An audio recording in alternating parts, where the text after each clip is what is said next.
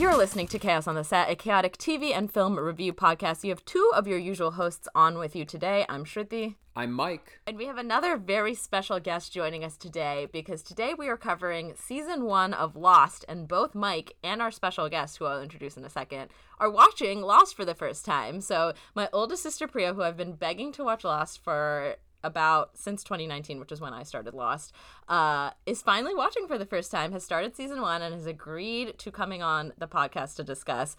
How's it going? It's going great. It was a race to the wire to finish all the Lost episodes on time, but I'm very excited to discuss.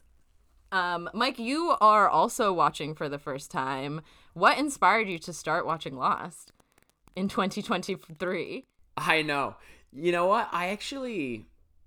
I don't know, to be honest, like why one day I just decided to start Lost. It, it may have truly been because I was just like scrolling through Hulu and I saw it and I was like, you know what, let me watch this. That or I probably saw a tweet about Lost. That's that's how I end up watching a lot of things. Like I'll see a tweet about some classic movie and I'll just turn it on and, and watch it. But I owe a lot of credit to Lost, other than enjoying actually watching it. It has gotten me back into watching T V series. Um, I mean, I'm still a huge movie fan and it consumes a lot of my time. But since I started watching Lost, I've been motivated to dive into other series as well. Some current, some not as current. Um, Have you watched other but, network shows, like old two thousands network shows? Um... Not particularly. Okay. Just curious if we have any yeah. Lost comps. I do. No, I do love that era of sitcom, though. So I have watched a lot of two thousands. The golden age of N B C but... comedies. Yeah, truly. Um. Well, we'll get more into what y'all knew about Lost going into it and how uh, y'all have been adapting to Lost this far. But I just want to start off by giving my own personal Lost origin story, because Lost is so personally important to me. It is a little weird considering how... I literally did not start it until twenty nineteen. I started watching Lost basically right after Game of Thrones ended, because there's a podcast I listened to called Storm of Spoilers, which is a Game of Thrones podcast that when it ended, they're like, you know, Game of Thrones ended badly. Everyone says Lost ended badly. Let's analyze that. And they decided to cover Lost one episode a week to discuss both the finale, but to discuss the show at large. Um, and so I followed along with them, starting in twenty nineteen, one episode a week for two and a half years is how I watched Lost for the first time, instead of binging it. Um, and I really felt like that was just the best way to watch it, because I got to theorize on a week-to-week basis. There were other people watching it for the first time, including my twin sister, including other people who were listening to the podcast. And it really built a bit of a community. I mean, shortly after we started the podcast, there was a global pandemic. And so what did I do with all of my time is start theorizing about Lost and making betting series about what's going to happen next in Lost. And I think the fact that I started Lost right after graduation, like after college graduation, and it was a constant with me for those two and a half years, it almost felt like when Lost ended, I was almost going through my own version of graduation, because I was finally getting to the other side of the show that had held my hand throughout my post-grad. And not just that, but like there are so many other shows I feel like that are colored by Lost and affected by Lost, and anytime I could listen to commentary on that show, if there was a Lost spoiler in it, I couldn't listen to it. So I almost feel like my life is now divided into a pre-Lost era and a post-Lost era, because like, for example, Loki was coming out in the summer of twenty twenty, summer of twenty twenty-one, something like that. And the Lost podcaster I listened to wrote an article about Loki and mentioned Lost. And luckily, because she was the podcaster, she didn't put any Lost spoilers in there, but like it was something I had to be on high alert for, because I hadn't been spoiled on Lost. Um, anyway, I'm rambling a lot, but I say I'll say that Lost really did, really meant a lot to me. I loved theorizing about it, and now I'm going to force you guys. I think the best way to consume Lost is via podcast. Uh, because it's how I did it, and now I'm forcing y'all to do the same way. So how is your Lost via podcast journey going? You know, it's so interesting. I'm curious to hear, Mike, as a as a first-time watcher, what you think of this. But the first thing that Shruti said is also the main thing that I know about Lost, which is that people hated the ending. And mm. I don't know what that means. I don't know what the ending is, but I remember hearing that everyone was really disappointed with how Lost ended. And I actually think that knowing that while starting Lost helps me, because that's where my expectation is set. Like, I'm watching Lost episode to episode, excited for the stories and the characters. And I think that I probably will not have this huge buildup, this huge expectation for all of the mysteries to come together at the end, because I know this going into it. Yeah, it definitely, when you're watching a show so many years later, um, and in my experience, and I'm assuming yours, also binging it to a certain extent, as opposed to what Shruti was describing, really watching week by week appointment viewing, it, it does seem to just, and I would say this really goes for almost any show, I do think it, it sort of takes a little of the edge off when it comes to surprises and twists and things like that, especially because, like, when you're hopping right into the next episode, you, you don't even, like, fully process it. You just go one to the next. Um, but my journey is kind of interesting because I have some familiarity with Lost. I've just never sat down and watched it in full, but my parents watched it, and I've definitely seen plenty of, of episodes, especially later episodes. Like, I feel like I have almost these visions in my mind that at one point I'm going to, like, get... Are you, Walt, having visions? I'm, dude, I'm going to get I'm gonna get to an episode, and I'm going to be like, oh, I remember that now. It's, like, all going to come back to me like like deja vu, but... Even, like, jumping right in, I could name you all of the main characters. Like, if you showed me a picture of Jack, Hurley, John Locke, Saeed, I, I knew all their names before even starting to watch the show. Um, so, yeah, I'm really interested to see where it goes from here. Like, they do a lot of legwork, I think, in season one of laying the foundation. You know, there's...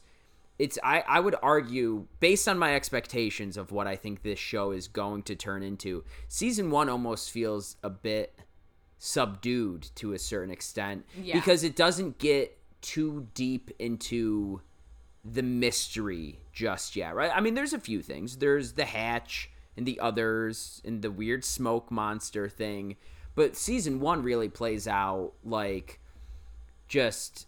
sociology experiment, like survival challenge in the woods, really. And, and a part of that is because when Lost was first piloting on A B C, the network was very, every single mystery needs to have a scientific revolution uh, resolution to it. So, for example, the polar bear, they have like they have something in their back pocket. There's a scientific reason that polar bear is on the island. I don't think you guys know it yet. I forget kind of when things get revealed. We don't. But I'm not saying that's what they go with, but I, I'm saying everything that has been baked into season one, the network was like, you need to have an answer for this before you introduce it, or else. Uh, they were very nervous about the mystery elements to it, but I think Lost kind of found its footing as it went. Um, and I think it's so impressive that the first season, I don't...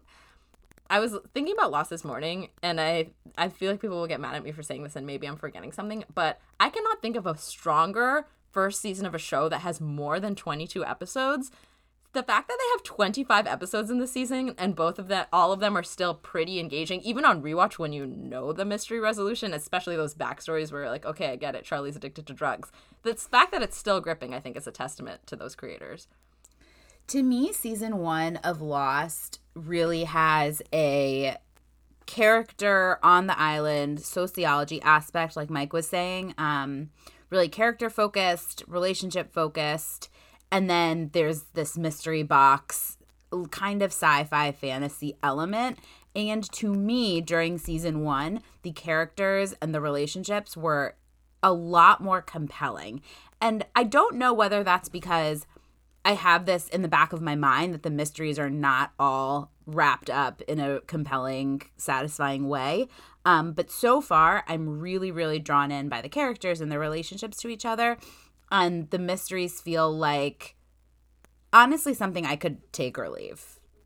Interesting. Yeah. It's, well, it's really funny, even just you mentioned how compelling the characters are, because I feel like part of the discourse about Lost in the characters, like a prime example, I feel like people used to say, are you are you like Team Jack or, or Team Sawyer, right? Like those are two very strong male leads that people typically identify with. It almost reminds me of like Friday Night Lights, like are you Sorensen or, or Riggins? And I see a lot of Tom, uh, a lot of Sawyer in, in the Reagan's character. But it's funny because, like, when I'm watching it, and it, it starts off, and I'm like, how is anybody Team Sawyer? You know, I'm like, Jack is, is the guy. But even just in, in one season, and I know we'll talk about later, like, our thoughts on how the characters changed and transformed.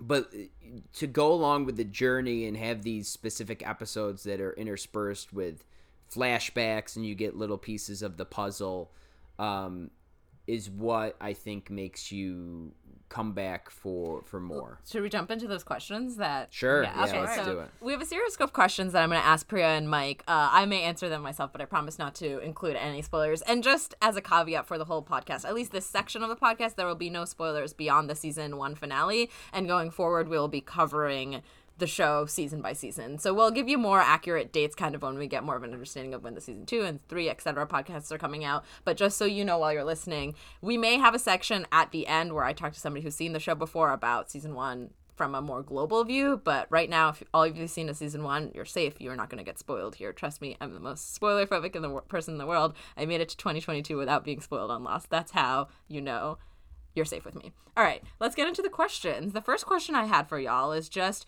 who is your favorite and least favorite character? You know, there's such a huge ensemble here. I think that, like, big ensemble shows are kind of something that we're losing when we're losing the big network twenty-two episode model. Uh, but I think it's a feat for how many characters get introduced in this show um, and how strong they are right off the front. So who did y'all really like and who did y'all really not like by the end? And in addition to that, which character would you say your opinion on changed the most from meeting them at the beginning of the season to the end? So you can answer one, two, or all three of those questions. All right. And I'm I'm going to give you multiple answers for okay. each question as well. Um, I'll start my favorite character just purely based on, like, likability is Hurley. I'm a big Hurley fan. For a second, I got so scared you were going to say Jack, and I was going to be like, we're going to have to end the podcast. No, no. No, I'm a big I'm a big Hurley fan. Um, but the character that I guess is my favorite based on how interesting I think they are is John Locke. Um, so I would say those are my favorites. I also love Sun. I mean, Sun is great. How can you not like Sun? Um, least favorite, I guess you can't count him too much because he's dead now. But Ethan gave me the fucking heebie-jeebies just looking at him. God. I thought you were gonna say no, Boone, and I was no. gonna get sad. I remember I texted Shruti. I think I was like, I was like, this Ethan dude's fucking freaking me out right now. Tom Cruise's cousin. Yes. Oh. Map yeah. of it. Last name. Weird. Yeah. Um. I mean, they. Tom Cruise also kind of does have a creepy vibe. So yeah. That tracks. Um. But it's weird because Ethan kind of looks like John Locke. I think. Like mm. John Locke. Like. John Locke is, is oh, bald. They have the same face, same eyes. Do you think they could be related? I do think they could be related. That's one of my conspiracies. Whoa. Um, because I think I think John Locke is from the island. Ooh. Um, another conspiracy. Um, okay, but we saw him on the plane. Anyway, we'll get back to that. Oh, yeah. He was, yeah, he came from the island and got on the plane and brought them all to the okay. island. That's okay. my theory. Okay. Um. Also, Shannon. I know Shannon does come around, but early season one, Shannon sucks. Shannon's rough. Shannon's yeah. rough.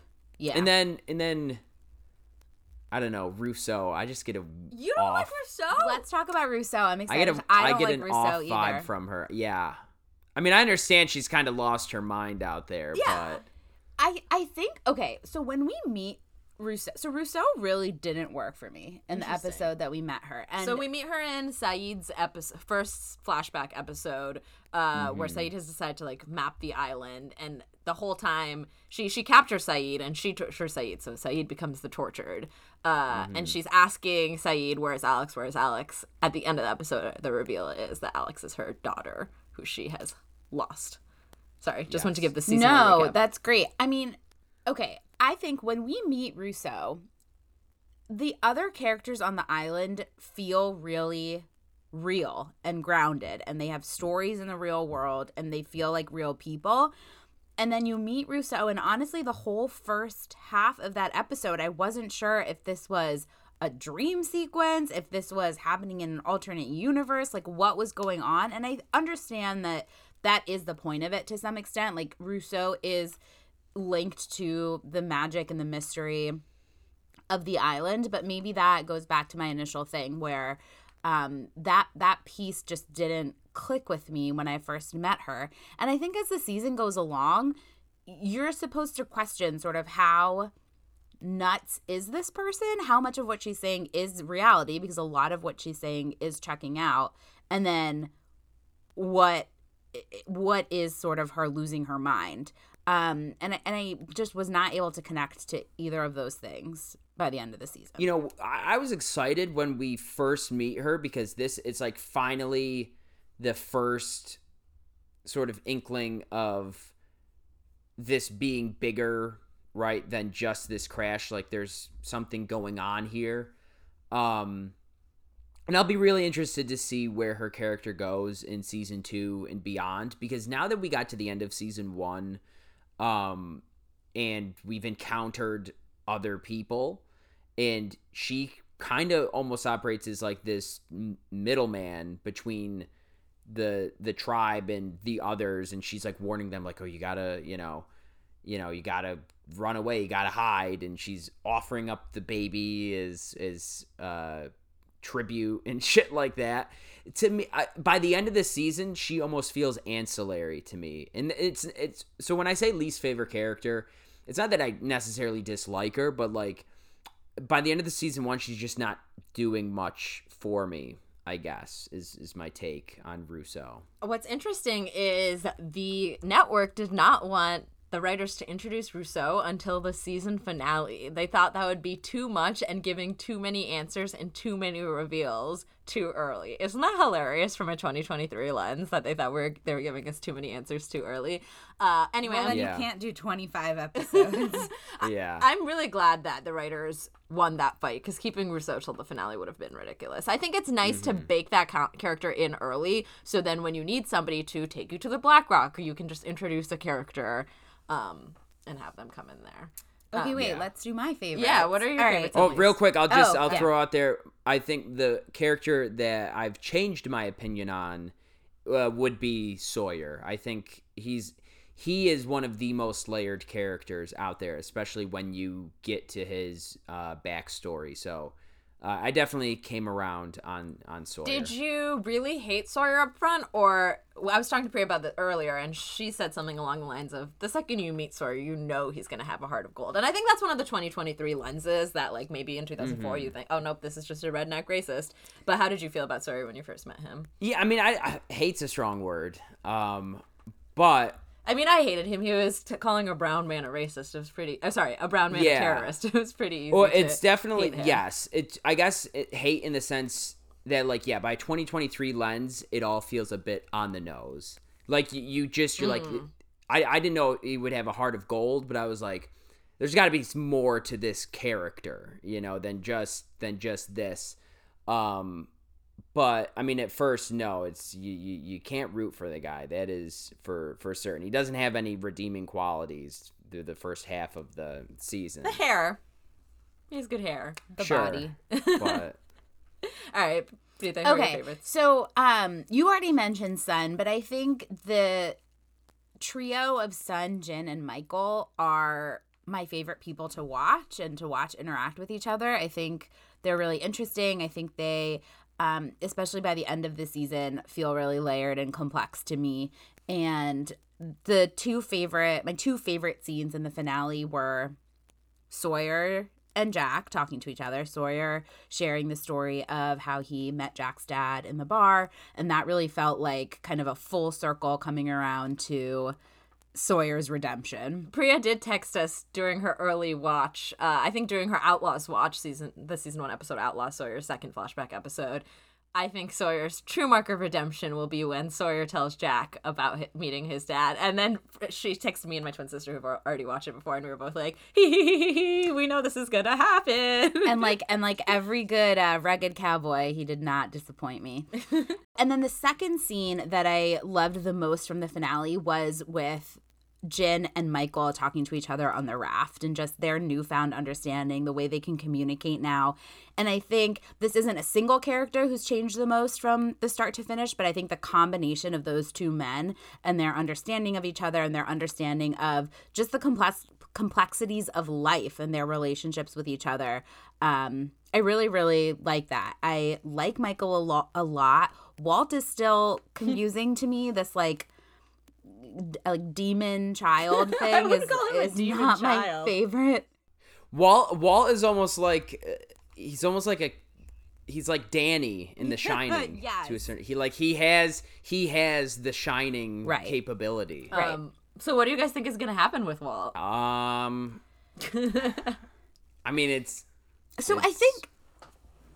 I don't think he's going to die. So the other thing I actually want to say, and this kind of gets back to you saying that John Locke is one of your favorite characters. I am not a fan of John Locke, and I think Oh, he's evil, he's for sure. Evil. Okay, so he's, he reads as evil. But I so, love it. So just, pa- just to pause, I asked both Priya and Mike separately, what do you know about Lost before you started? Like, what had you been, quote-unquote, spoiled on? And I didn't tell them whether what they had heard was correct or not. But both of them individually told me, I know John Locke is evil, which I thought was just a very yeah. interesting observation. And if you, dear listener, have watched the whole series, I'm sure you think it's very interesting too. yeah. I mean, it's, I mean, he definitely, even from season one, like, he gives off, like, evil I, traitor I really, kind of vibes. When I first watched Lost, I thought Locke was a nice old man mm. who was who very obviously really? knew he was given a gift by the island and definitely thought he was special to a point that could be malicious, right?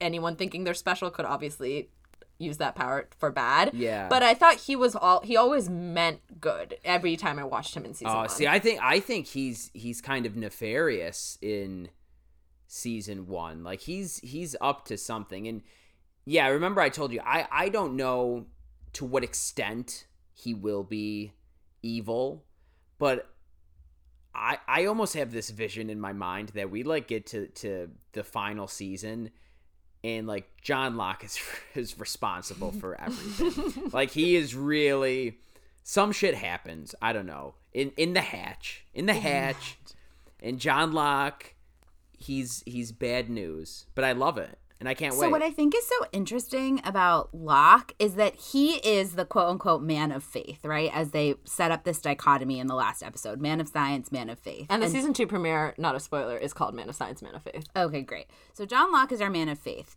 and yet there are several characters on the island who we have evidence have some sort of magical powers, and John Locke is actually not one of them, right? Yes, he is. So, no, I disagree. So he can walk now. That's fine. He doesn't know why he can walk. Like, none of we don't we don't know why he can walk. We don't he has not actually seen we haven't seen him see anything about the island.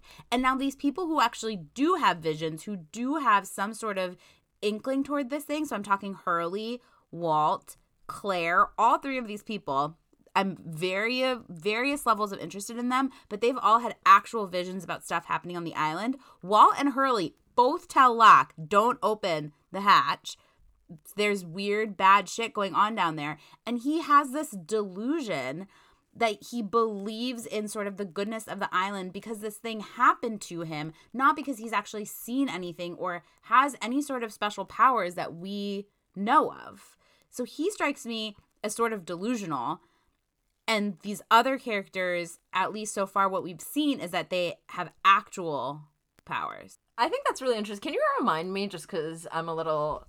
uh, new. I've been re-listening to a season one podcast, but I haven't rewatched the season recently. What... what magical powers has Hurley displayed? So he, just the fact that he used the the power of bad luck. The, no, the, just the fact that he used the numbers. He knows that the numbers are quote unquote bad. Mm-hmm. He he has heard someone prophesize essentially that th- using the numbers is opening the box or opening whatever. And so he mm-hmm. has this association. The numbers are bad. He sees the numbers on the hatch and he says, don't do it. And then Locke goes out of his way to quickly light the fuse and open the hatch. And we don't know why, other than the fact yeah. that now he can walk. And so he thinks everything is good. The connection is, is tough for me. Interesting. Yeah. Well, I would even say that Hurley's powers, and, you know, he knows about them, but it obviously is like not harnessing it. But the fact that bad things happen to those around him, I think is, is some kind of power. Um, and granted, I'm not the most well-read person on this subject, but I do find it interesting, even the name John Locke, right? Like the famous philosopher from the Enlightenment. There, uh, I, sorry, didn't mean to cut you off. I'm sure there's a lot of purpose behind it. I didn't research There's it, a but... deleted scene where Kate even says, "So your name is John Locke, huh?" And like point it out. But I think they deleted it because they felt like the name John Locke is on the nose enough. We don't need to point it out to the audience. Yeah, yeah. For sure. Um, but going back all the way to your question that led us down this path of what do I think is going to happen to Walt? Oh, yeah. um, I mean, it's tricky. I, I'm, I'm honestly less concerned about Walt, and I'm more interested to learn, you know, who are the people that took him? Like, are they the others? I, I mean, I think that's what it, all signs are pointing to. I'm not necessarily convinced that those are the others, and especially like you, because you have this Rousseau character, um, and we don't, you know, necessarily understand her relationship to, to all of this. Um, and the fact that they're on a boat is also very intriguing because, you know, you're led to believe like the others are, are this sort of central part of the island. But the fact that they're on, on a boat out on the ocean, sort of on the periphery of everything, sort of forcing it, assumingly forcing it back in. You you assume they're going to take him back somewhere else on the island, and, and you know, we're not quite sure where exactly Michael, Jin, and, and Sawyer are all off to. I'm assuming somehow they swim back or, you know, hang on to the uh, all the rubbish, but... What do I think is going to happen to him? If I was willing to bet, he'll find his way back at some point. I don't know if it'll be season two. We might not see Walt for a while, or they might they might indoctrinate him as one of uh, one of their own. But I don't think it's the last time that we see Michael and Walt together. And I guess that's all I can say at this point. Can I ask you a question, Mike? So we've got two... weird kids on this show, right? We've got Walt, and then we've got this baby, Aaron. So why do you yeah. think Aaron is weird? Okay, because... his name is Aaron, so, and so Claire far, put no thought into naming him. So far, I don't have any indication that Aaron himself is weird. He's done nothing bad, but... Um, you have this Claire flashback scene, which honestly was a really interesting flashback to me, where... she goes and sees the psychic, and he... oh, I love this psychic. Me too. I really like that that whole storyline, and he tells her, you cannot give your baby up for adoption. You have to raise him. He cannot be raised by another. And so there is something... and then for all intents and purposes, as far as we know right now, this man put her on that plane so that the baby would be stranded on an island with her. So the direct quote that the... what's his, what's the profession? Prophet? Uh, psychic. Psychic, psychic says... Medium. Medium. This child, parented by anyone else, anyone other than you, danger surrounds this baby. Your nature, your spirit, your goodness must be an influence in the development of this child. So we don't necessarily know that he needed Claire to get to the island. I, it seemed his more thing is it cannot be raised by another. You must be around this child. No, correct. But then he gets her the ticket to go to L A, mm-hmm. and the, I think, assumption is that he knew she would never make it there. Yeah. So, so do you think that family exists in L A? No. I almost I almost assumed he was basically just trying to kill her. And oh my god, dark. Well, I mean, I don't I don't think he I don't think I mean, maybe he did prophesize that the plane would crash and they would survive and make it to this island, but I I kind of just assumed like he knew the plane was going down, and he was like, I need to get her on that plane. Do you think we'll see... because she's going to give away this baby. Do you think we'll see the baby grow up and show some sort of magic, evil, good? I will say, when I was watching Lost for the first time, coming off of Game of Thrones, I was like, that baby is Azor Ahai. That's funny. Um, I do think we will see the baby grow up. Um... because I also have this in, you know, very slight spoiler, but I, I have this vision in my mind that at some point in this show, they are, like, legitimately, like, settled down and not living in a cage, in a cave. Like, I almost feel like there are, are there's, like, houses somewhere on the island, or they build houses or something. I feel like at some point they have, like, a community, and they're, like, actually, you know, it, it, it it's almost like that they're getting to the point now of, like, we need to... Like, when the plane first went down, right, it was like, we need to be saved. And then people started shifting their mindset to, look, help's not coming anytime soon. We need to survive here long term. But they're still sort of teetering on, like, surviving and uh, being saved, hence the raft. And I think at some point, people are going to start to be like, we need to make a life for ourselves here on this island, and even even to a certain extent abandon that dream of making it off one day. All right, should we move on to the next question? We're still in the first question. Well, technically it was three questions. Yeah. So.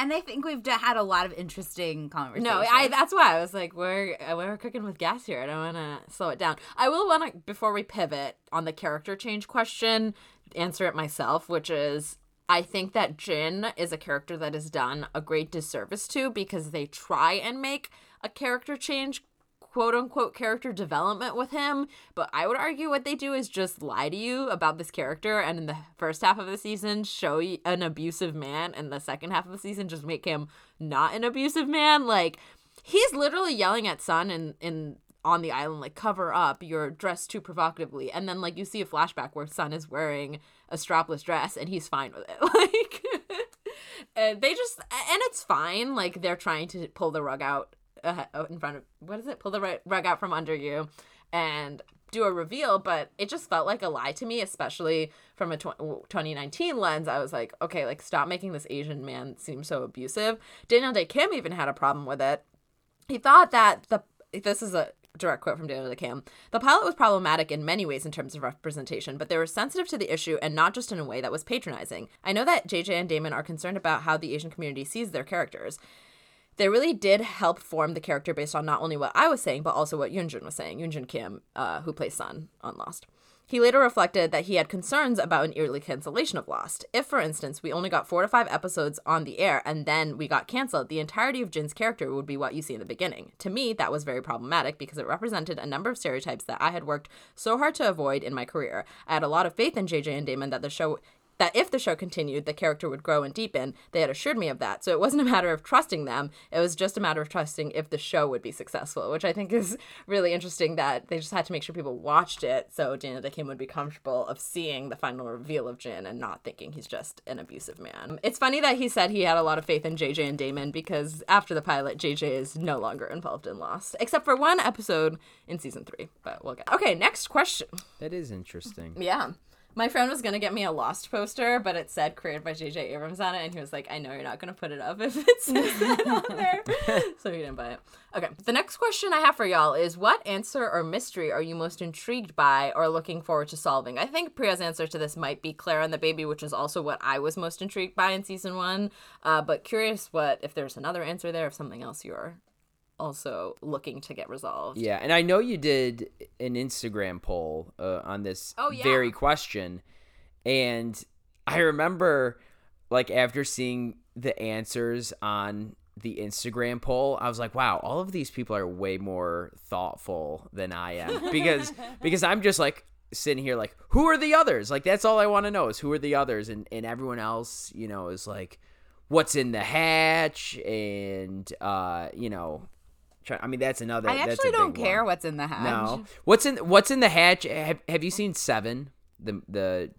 Uh, it's a what's in the box. What's in the box? No, but yeah, yeah, I mean, that's yeah, a, yeah. Like every time I think of like what's in the hatch, I just think of Seven. You know, Same, maybe I haven't seen maybe Seven. The answer think... is that oh, you haven't seen Seven. I was gonna spoil it. I know the. Spoiler. I already yeah. know. Oh, it's a, it's well, maybe head. Gwyneth Paltrow's head is in the hatch. I mean, wouldn't that be great? um. Yeah, the other answers we got to the Instagram poll are also about, I think this is Priya's answer. That, that was me. What's up with Claire Sykes? What did she see? Did he see Ethan? And then we also had somebody asking what's up with the numbers and where Christian Shepherd, Jack Shepherd's dad's, Christian Shepherd's body ended up on the island. Because mm. if you remember, the coffin is empty when Jack encounters it. I forgot about that. Right? There's so yeah. many mysteries. But see, that's one of the mysteries that I feel like will never be answered. I... I I just feel like there are so many tiny little threads of mystery in this season, and like seventy-five percent of them will just go poof into the wind and will never be answered. And that's okay. Yeah. They're trying things. Yeah.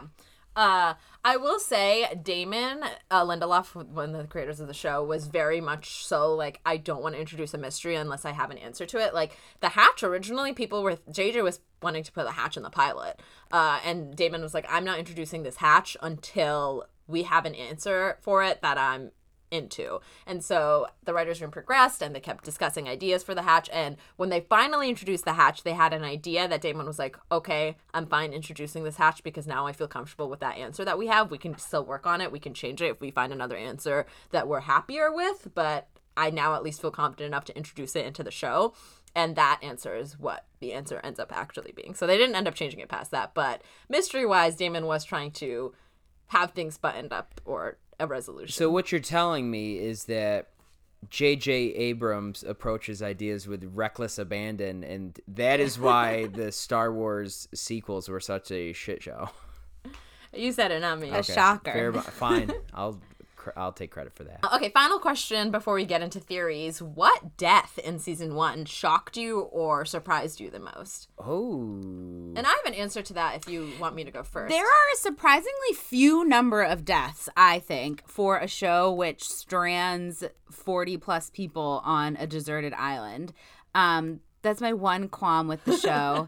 Not enough survival. No, not not more death. But, like, what are these people eating? We have no idea. It's not even, like, they don't even try. And I think as a as a big Survivor fan, I need to know, are they eating bugs? We know that they're no longer hunting boar. Mm-hmm. What's happening? I would argue, though, as somebody who watches Yellow Jackets, and mm. Yellow Jackets is very much concerned with what these people are eating, uh, that I prefer...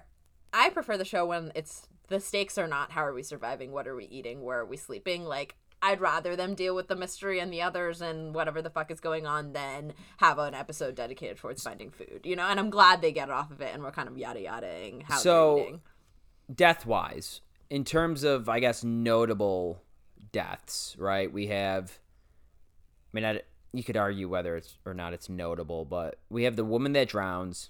Joanna. Joanna. We have Boone. We have the Marshal. We mm-hmm. have uh, the Dynamite guy. Arts. Um, Leslie Arts, named after Damon Lindelof's high school chemistry teacher who had it out for him. Wow. So he made an unlikable character okay. to blow up. Also, fun fact, sorry, when they were premiering the finale, they showed a bunch of flashes of characters and said, one of these characters will die. And in the flash, they had Arts. And, like, obviously it's Arts. Yeah. But I just love classic two thousand four A B C promo. And then yeah. Steve or Scott, one of them is also Killed dead. by Ethan. Yeah. And, I will say...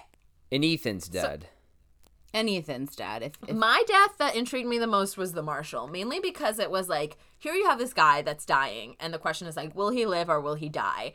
And right off the bat, they're like, no, the show's going to be so much more complicated than that. He's going to be almost mercy killed, and then it's going to be done really badly to the fact that Jack needs to come in, and he gets put into his own t- turmoil fate because he has to kill this man now. And I just feel like it starts off the bang, like yeah. really loud and interesting. Also, if he stays alive, like, Kate's story is completely yeah. twisted. And, and so, so I was also going to say the Marshal purely for the Kate aspect of it. I mean, you have a guy that is on his deathbed, and all he cares about is her. All he mm-hmm. cares about is, like, stopping her and, and warning Jack about her. Um, that one felt like it had the most...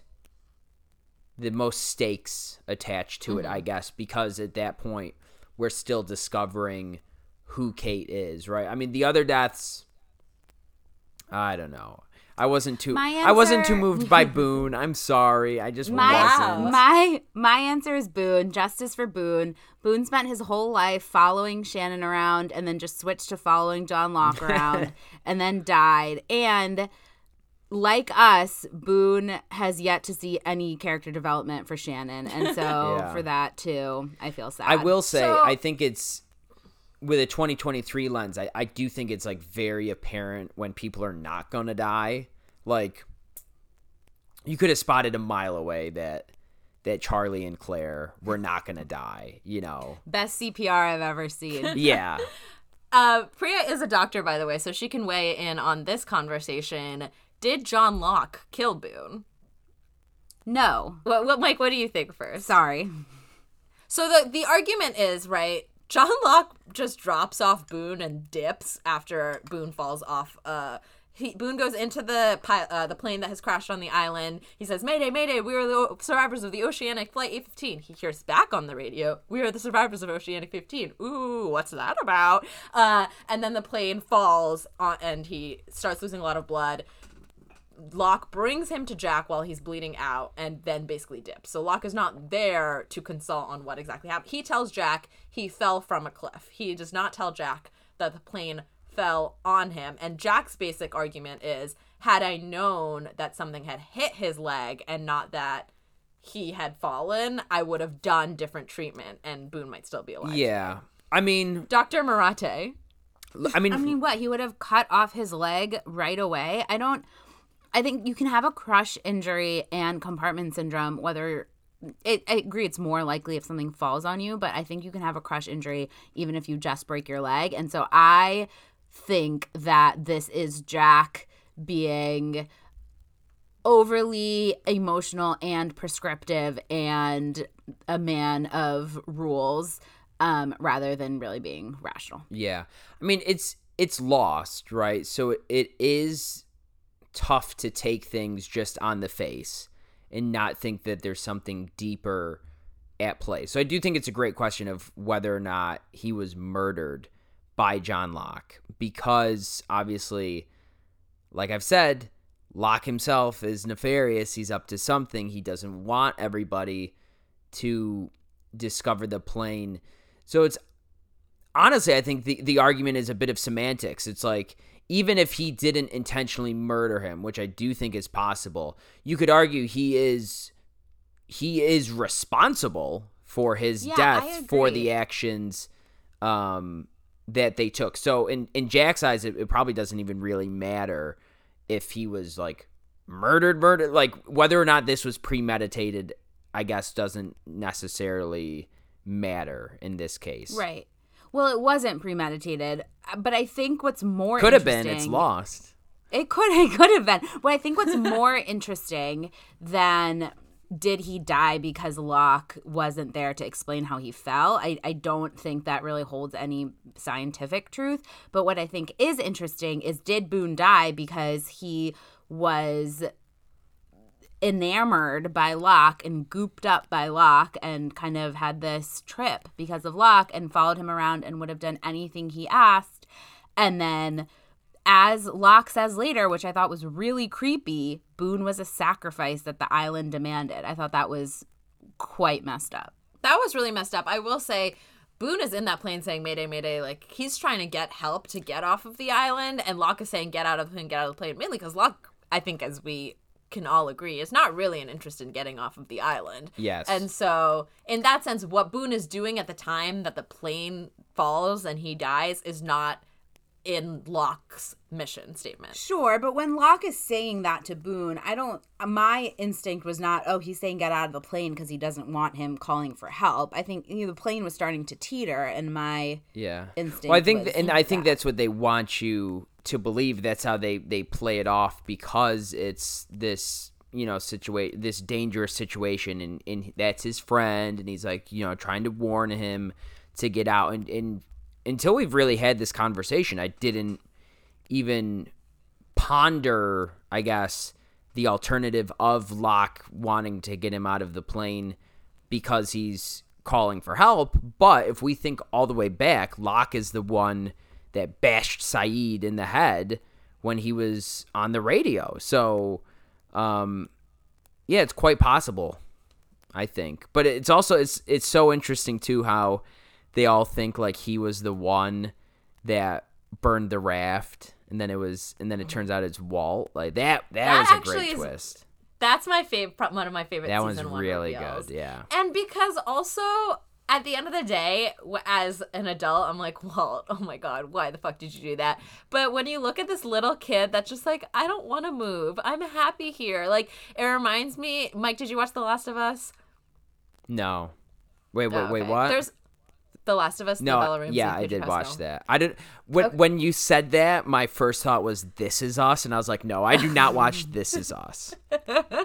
Um, in The Last of Us, there's a very sweet moment between two kids where Ellie mixes her blood in with a young other kid's blood, thinking it'll save him. Yeah. And it's just that, like, raw innocence of, like, oh, you dumb kid, why are you burning this raft? But also you feel for them so hard because, like, you're just trying to, like, get your sense of normalcy and you think this will help. And the fact that you think this will help is so unbelievably sweet and sad. Poor Walt. He's just happy there. Yeah. He doesn't want to leave.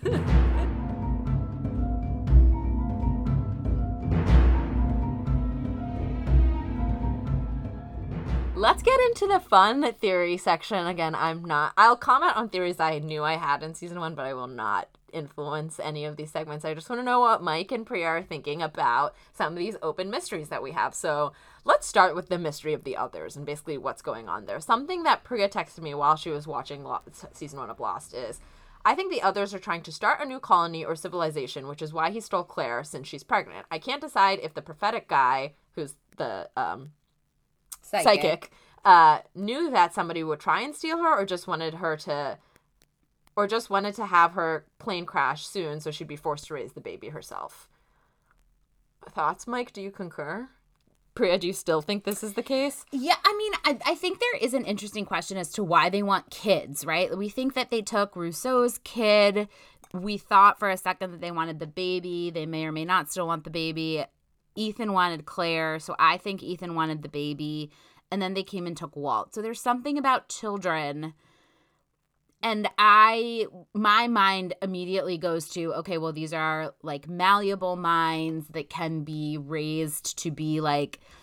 It's like Jonestown. Either, like, yeah, yeah, like, or, like, your little child soldiers, or at least um, sort of brainwashed into the way of joining the others. Yeah, I mean, so... Remind me approximately what is what what is the year or the, the even the century that the, the Black Rock, the ship, is supposed to have crashed there. It's a pretty old ship, right? I don't know what you know.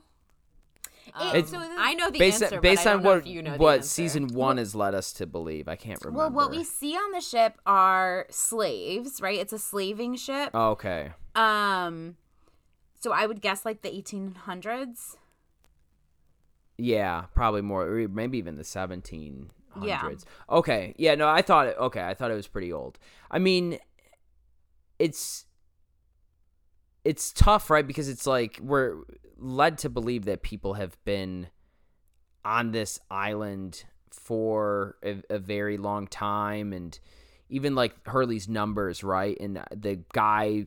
uh that Hurley, the dead guy, I think, that Hurley talks to his wife, but, like, he heard those numbers, right, when he was in the military on a distress call. It's almost like you get the sense that somehow people are being almost, like, recruited to this island in a way, um, unknowingly. Uh, and that's why I think John Locke is recruiting them and, and somehow crashed the plane. Um, so, yeah, no, I do think...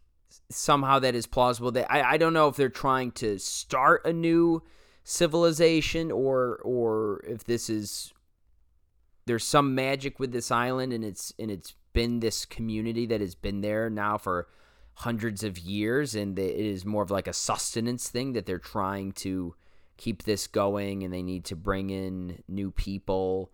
Um, I don't know, but it gives me the heebie-jeebies just thinking about it. It's like you hear, it's like those like tribes and villages like in the in the uh, Amazon that you hear of that like have never seen an outsider for like a hundred years, and then a drone flies in there and they shoot it down. Um, All right, you want me to ask the next question? Yeah, because I'm rambling. All right, next question. What do you guys think Kate did? It's more like what didn't she do? I mean, what a deviant Kate is. Um, um, is it rude to say that I'm not that interested in what Kate did? I think that... Yeah, it's almost like at this point it doesn't even matter. It doesn't matter, yeah. It's it's sort of similar to Sawyer in that fundamentally, I think even more so than Sawyer, fundamentally we know she's a good person. The show has gone out of its way to show us that. So, and the Marshal is like an ultimate a-hole yeah. in the season finale especially. So, um... that mystery is not so interesting to me, actually. I feel that. I think that uh, a lot of these things that they dangle in front of you are not always uh, mm. that intriguing. For example, I asked Priya this question earlier, and she was like, I don't even know what that is, which is, what is the Tampa job? The Tampa job is something that's referenced in Sawyer flashbacks uh, as something that kind of haunts him. Mike, do you have any idea on what this Tampa job could be? We already know what haunts Sawyer the most is. This con that is Sawyer, yeah. The titular, you know what, Sawyer. My default to everything is that it's going to be it's island recruitment. That's the Tampa job. Is island recruitment. Sawyer's in on it too. Him and John Locke. Um, how do you think John Locke ended up in a wheelchair? One of the big character backstory mysteries. This is actually an interesting one. Again, remind me. Do they? They never really est- – do they establish at what age he got into a wheelchair? Yes. When he okay. is trying to go on the walkabout in Australia, he says, I've been in a wheelchair for four years. Okay, and then when you okay. see him, when he gave his dad his kidney, he's not in a wheelchair. Yes. I mean, I – okay, this is all coming back to me. You have to forgive me because I watched Lost Season one like over a month ago, and then Shruti's like, you can't watch Season two until we record this podcast. Um, oh, I remember. She's yeah. so mean. Sorry. You trust me. You, this is the ultimate way to enjoy I, it. I, as, I assumed that it was a complication with the kidney transplant. But, I mean, I think they're trying to fake you out. But hardcore. Knowing that it's lost, it's obviously, again, something bigger. I don't know how or what, but I think somehow it's going to relate back to another character on the island. Somehow maybe they're... paths crossed and they didn't know it. Maybe he got into a car accident with somebody else on the island and didn't know it was that person. But somebody else is going to be, I think, involved with his backstory. Some because we're already starting to see that of like Sawyer mm-hmm. meeting Jack's dad. Like there are paths have been crossed. I am really enjoying those connections. Even the scene in the the scenes in the finale at the airport, just seeing characters in the background of other characters' memories mm-hmm. is really fun. That's one of my favorite parts yeah. of the show. What do you guys think the monster is? So right, it's been described sort of as like the island's defense system, right? Um, and I think, you know, what we're, we're sort of led to believe is that it might be sort of this supernatural phenomenon, and, and there's something magical about this island. Um, but given what we know of the background of other people that have landed there, particularly Rousseau and her scientific crew, I, I almost feel like there's something more scientific or, or mechanical in, in its nature and its background, that it is actually maybe something that is that is man-made.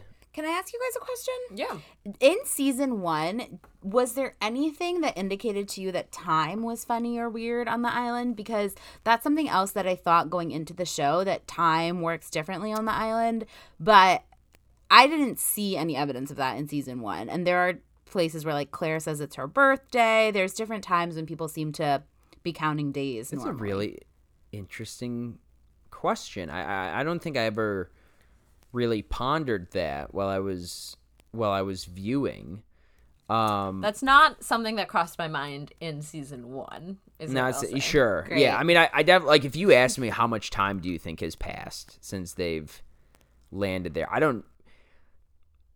I don't know if I could give you an answer, to be honest. I think the funnest fact, I know that's not a word, but the best, most exciting thing that happens in Lost is it came out in two thousand four, and a frequent phrase uttered in Lost after they crash on the island is, when the Sox win the series. That episode that aired, when the Sox won the series, was right before the Red Sox broke the eighty-six-year curse. What was it? eighty-six-year curse, and finally did win the World Series. So, well, do you think that they will find out on the island? Do you think Jack will find out that the Red Sox have won the World Series? I don't you know, think they get news. It's almost like in Parks and Rec when season seven, they predict the Chicago Cubs winning the World Series bef- the, like the year before.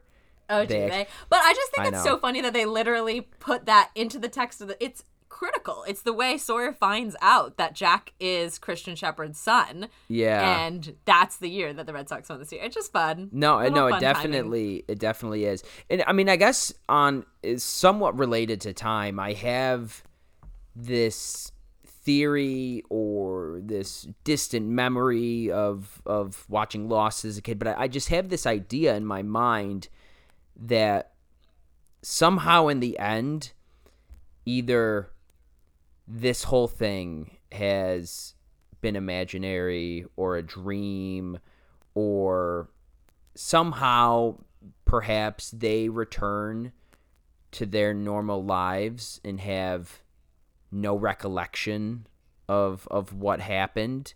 In, mm, and in that sense, like amnesia. Amnesia, but also like Claire already had amnesia, I, so it's I, present on this island. I almost feel like maybe time in the world around them has stopped. Like, I almost oh. feel like they get off the island and they go back to real life, and it's like the next day. And it's like they're arriving in L A, like after their flight took off from Sydney. And I'm getting chills just, just saying it. Mike, just rewrite Lost right now. Ugh. You got the... Apparently I um, should. All right, we're we're a little tight on time now, so do y'all have any last-minute theories, or should we wrap things up? Well, I, I can't do anymore. I have the chills. Well...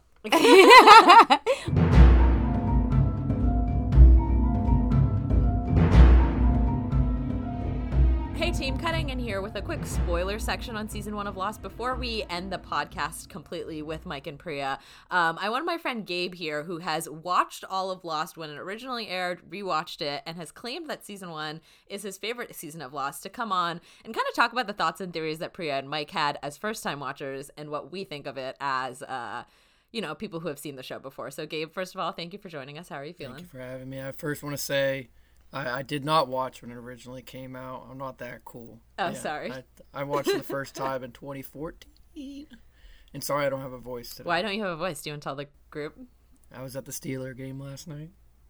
Go Steelers. Congratulations. One and one. Uh, really quick before we get into Mike and Priya's theories, do you want to talk a little bit about why you used to think season one of Lost was your favorite season? Uh, I think I just really loved the mystery uh, of... Are they going to get off this island? Are they not going to get off this island? Um, I think that at the beginning, like, just seemed like such a big deal. But as you got further into the show, it really wasn't a big deal. Um, I'm curious that you watched it in two thousand fourteen and felt, are they going to get off this island is a big miss. Like, when I watched it in twenty nineteen, that was never a question. For- oh, I guess I was a little bit spoiled. I... Uh, at Syracuse University, a professor made me watch a recap video of the first four seasons of Lost, so I knew they do at one point get off the island, but I never cared, because you know it's a six-season show, so getting off the island never felt like an issue to me, but in twenty fourteen it felt like an issue for you? Well, I just felt that was the main issue, and where else would it go? I thought everybody just wanted to get off the island, and it became a way different show than what I was expecting. I had no idea what the show was when I watched it.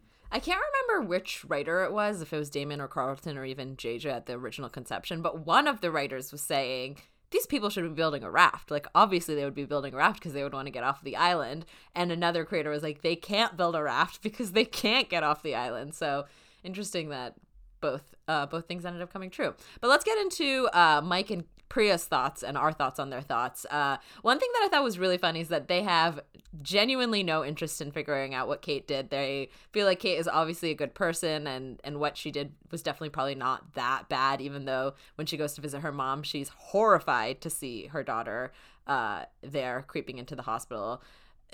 when you originally watched season one of Lost, did you care about what Kate did? Yeah, I absolutely did. Um, I also didn't. I think it's interesting that they automatically see Kate as a good character.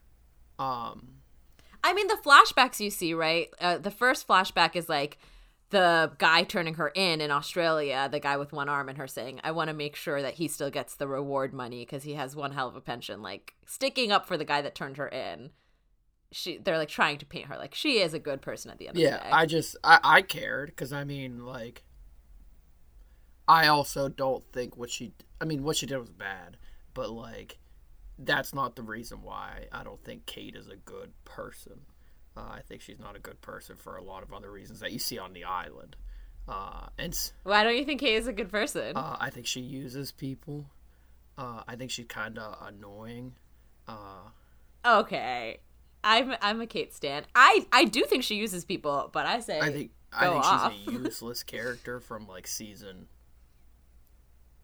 four onwards, where she could have she could have been killed off in at the end of season three, and I don't think anything would have changed with the story. Who would raise Aaron? I think they could have written around that. Like obviously she did some stuff. After but... season four, she gets actually a lot more interesting because she's not stuck in this Jack Sawyer love triangle and can actually have her own story. I um, just feel like her story was not interesting to me. At that, but that might be it. Well, let's get off of that. We can talk about that when we get to season four. Um, also, just funny thing is I asked uh, Mike and Priya what they thought of what the Tampa job would be, which is alluded to in Sawyer's flashbacks. And fun fact, you never find out. They'll never find out. They obviously don't care at all. Uh, the Tampa job flashback was filmed uh, for an early season two Sawyer flashback episode. However, uh, they ended up switching it with a Michael flashback. And so we will never get to see what actually happened at the Tampa job. We didn't job, find out about the Tampa job. Mm-mm. That changes my opinion on the uh, show. That's just another mystery. That's one too many for me. They didn't answer. How do you feel about Rousseau? It seems like Priya and Mike both feel like she's an ancillary character and not that interesting. We've had some other people write in telling us that they were frustrated by her when she was originally introduced. I loved Rousseau upon introduction. I think she's such an intriguing character because, you know, you have this group of the others and you have the group of our losties, but now it's adding a third dynamic of a third Uh, potential ally or potential enemy. So I thought she was interesting from the get-go. How did you feel about her? Uh, yeah, I didn't think she was so ancillary. Uh, I didn't That's literally it. What Mike said. He used the word ancillary. I didn't know you guys used big words like that on this podcast. Um, I liked Rousseau a lot. I I mean, what did she do? Like, uh, I think it's super interesting. Like, the... I'm trying to think the moment you meet her, but you don't meet her yet when you hear the radio call. And that radio call that they hear where it's just like, it's been fifteen years or whatever. Like, yeah.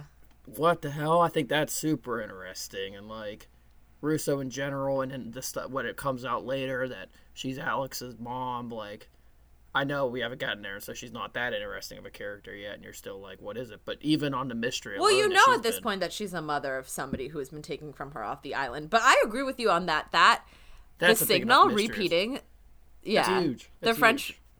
the French woman's signal repeating at the end of the pilot, um, and be, them being like, "It's been going on for sixteen years." I almost started crying. I was, I re- clearly remember watching that alone in my bedroom after graduation. My twin sister, who shares a bedroom with me, was not home, so it was all alone, and I genuinely got terrified and started crying. Because how can you say that? Uh, the mystery on if they're going to get off this island or not is not a huge mystery when that's how they end the pilot with like, oh, a woman's been here for sixteen years and hasn't been able to get off the island. So they're for me, gonna... I was just like, they're not going to get off the island, except okay, fair. I knew that. But like it, that was never the plot to me, which is actually another interesting thing to bring up, especially in this Yellow Jackets era, right? Mike said he has a memory that's at some point in the show, they live in houses. I think he's seen like season five, so he's seen Dharmaville and he knows it exists. It is interesting to me that at the end of the day, surviving on the island is not critical. Like, if you're looking at a show like Yellow Jackets, where, spoilers for Yellow Jackets, but people are literally eating each other in order to get sustenance and survive, on Lost, it is a hiccup a couple times in season one, but they have so much higher stakes of, like, there are other creepy, mystery, mysterious things in this jungle trying to kill us, that basic things like food and water and sustenance doesn't carry uh, plot stakes beyond, I would say, like, season one, episode ten. And I like it for that. I don't want to watch people scavenge to try and survive. I'd much rather than focus on the mystery. So you don't want to continue watching Survivor season thirteen with me? No, I will. But okay. That's a different show, you okay. know. I watch Survivor I for Survivor and Lost for Mystery. Um, no, that's a fair point. And in Lost, food literally falls from the sky. It's not yeah. an issue. It falls from the sky. Um, yeah, I didn't think about that. Uh, and it kind of expl- like no one on the show is really that dirty. Uh, yeah, they find a shower within a season. Yeah, but um, they don't tell anyone else about it. Only the people in the in group get to take showers. All right, let's get into the biggest topic of discussion from Priya and Mike's theories, which is that they both think Locke is a villain. Gabe, what do you think about Mike's theory that Locke brought everyone to the island? When I originally watched this show, I thought Locke was a villain. Uh, I remember being confused about it. Uh, I don't know if it was because, like, I saw marketing when I was young and I didn't watch the show and it was just ingrained into me or what it was, but, like... Um, my mom actually just started the show recently, and she thought Locke was a villain, and she was confused when the Walkabout episode happened. She was like, oh, I thought he would be military and all this stuff. Like, he, he definitely does have a vibe that he's going to be a bad guy. Um, I don't see, I don't get that at all. I genuinely always felt like he was a nice old man. I mean, but also think about, he is a bad guy from, think about him from Jack's perspective. In the span of ninety days, or ninety-nine days, up until the freighter came, uh, it's less Locke than ninety had, days. It's, how many days was it? That the, the freighter comes to that? It, this is just a month in the season one finale. They're not on the island, oh, actually, no, no, no, for no. that long. I thought we were doing the spoiler section, though. No, no, I know. But I'm saying even by the time the freighter gets to I think it's the island. Some days. Hold on, let me check. The season three finale takes place on day ninety on the island. Okay, you're right. Hell yeah. So, I mean, think about Jack's perspective. We have the perspective of Locke being, like, actual connection with the island. Um, and we're seeing that connection, and we're believing it as the audience. But, like, think about Jack as a normal guy. He doesn't know about Locke walking around when he was in a wheelchair before. Locke's murdered, like, three people.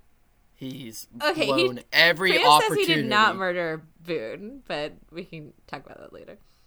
Uh, he blew every opportunity to get off the island as soon as, like, he blew up the sub. He okay, no, no, no, but let's keep, I understand that Naomi you can talk spoilers, but let's try and keep this to season one. At Sorry. season one. The one thing I'll I just say think it goes is... back to Locke.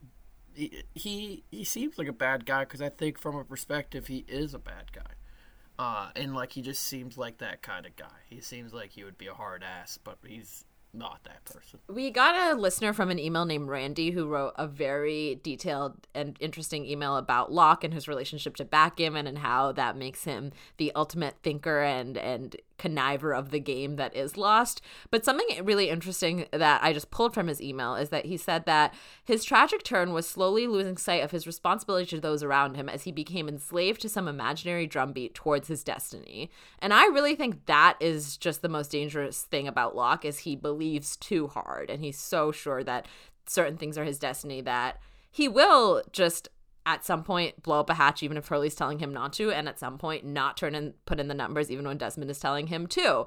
Uh, but he believes so hard, and you can't really, at the end of the day, be that upset with somebody for just believing. And I think that goes hand in hand with, like, Boone's death being Locke's fault. He pushed Boone too far, but even not thinking about that, he pushed Boone too far, but he also lied to Jack to protect the hatch because he was so fascinated with the hatch. He lied about how it actually happened so he could get his end. His, the, the island and everything was his goal. And I think that it's a good comment from Randy. And he's right. And, like, uh, he was blinded by this drive. And it's also, way spoilers, what killed him. Um, the guy... Yeah, his final thoughts were, what did I do wrong? Um, He was a confused man. Uh, but yeah, I think Randy's right, and I think he also did have something to do with Boone's death. All right, Gabe, thank you for breaking down all of these season one spoilers for me. Anything uh, that you want to comment on on Lost or season one spoilers before we uh, officially end the podcast? Um, yeah, uh, I'm really jealous that they get to watch Lost for the first time and experience it. Uh, I think I'm really curious to hear their thoughts on each season, um, and especially like around the end of season three, beginning of season four mark. Um, and I would really, I thought Lost was most interesting in its beginning uh, seasons during my first watch. And it took two, three watches for me to really appreciate season four, five, and six. And so um, I'm curious to hear their thoughts on uh, the one, season one, two, and three versus four, five, six, because I feel like they're completely different shows.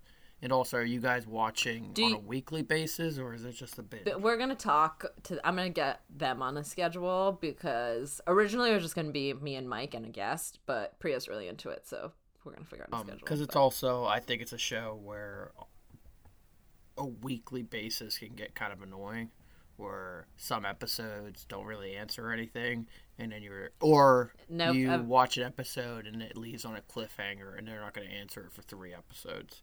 And but that's the best you're thing. Absolutely right.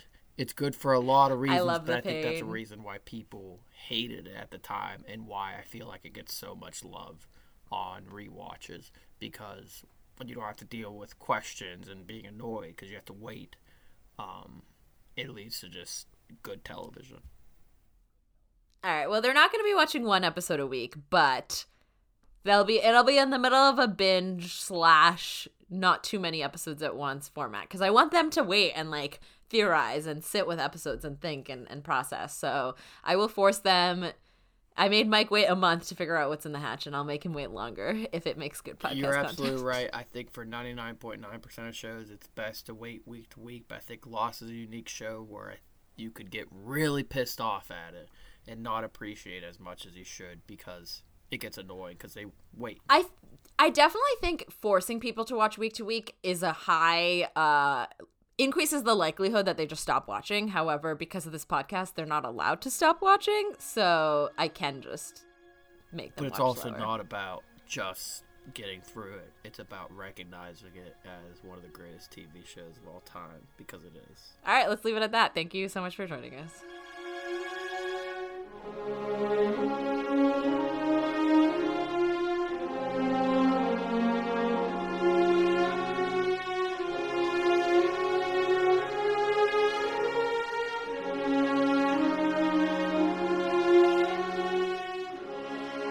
My closing thought is just that I know Mike had to wait a month uh, after ending season one. I watched season one finale today on the train, and I think that I'm going to go watch season two, episode one. Will you come back on right the podcast to theorize about season I two with us? I would love to. Ooh, okay, so we'll get you and Mike on a schedule together. If you have never seen Lost before, please start watching it. I mean, I hope you haven't listened to this whole podcast on season one spoilers.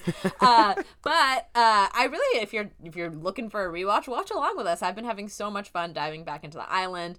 Uh, once we have more exact dates on exactly when this, I kind of forced Priya to speed watch the last nine episodes of Lost in the last week, because I was like, you need to come on the podcast. Uh, but we'll find a schedule that works for her, that works for Mike, and that works for you, and let you know when we will be recording season two. Maybe we'll split up. Maybe we'll we'll, you know. I'm thinking maybe for the twenty-two episode seasons we do a halfway point mm, pod. That would be fun. After mm. season four, season four is the writer's strike season, and then they get shorter, and I think we can take them all. But I well, we can talk all about that later. Uh, thank you so much for joining us. Priya, do you want to tell people where they can find you on the internet and hear more of your Lost thoughts? Sure. I've not been very active on the internet lately. Uh, my favorite social media app is Goodreads, and you can find me there at Priya Morante. Let me know what you're reading. When you when you said Lost thoughts, it made me think of uh, Creed thoughts. So instead of instead of pitching, in you know, I get I get Creed vibes from John Locke in a certain sense. So instead of pitching my own personal search social medias, I'm going to just tell you to go to www dot creed thoughts dot gov backslash creed. I think it's backslash www dot creed thoughts. Some, yeah, there's a second www absurd on that U R L. I know that. Yeah. Um, Yeah, there is. And it's just a Word doc. A game I encourage everyone to play if you're watching Lost for the first time. Count the number of times someone says, "You seem lost," or "Are you lost?" It's really fun. um, and my name, my letterbox, sorry.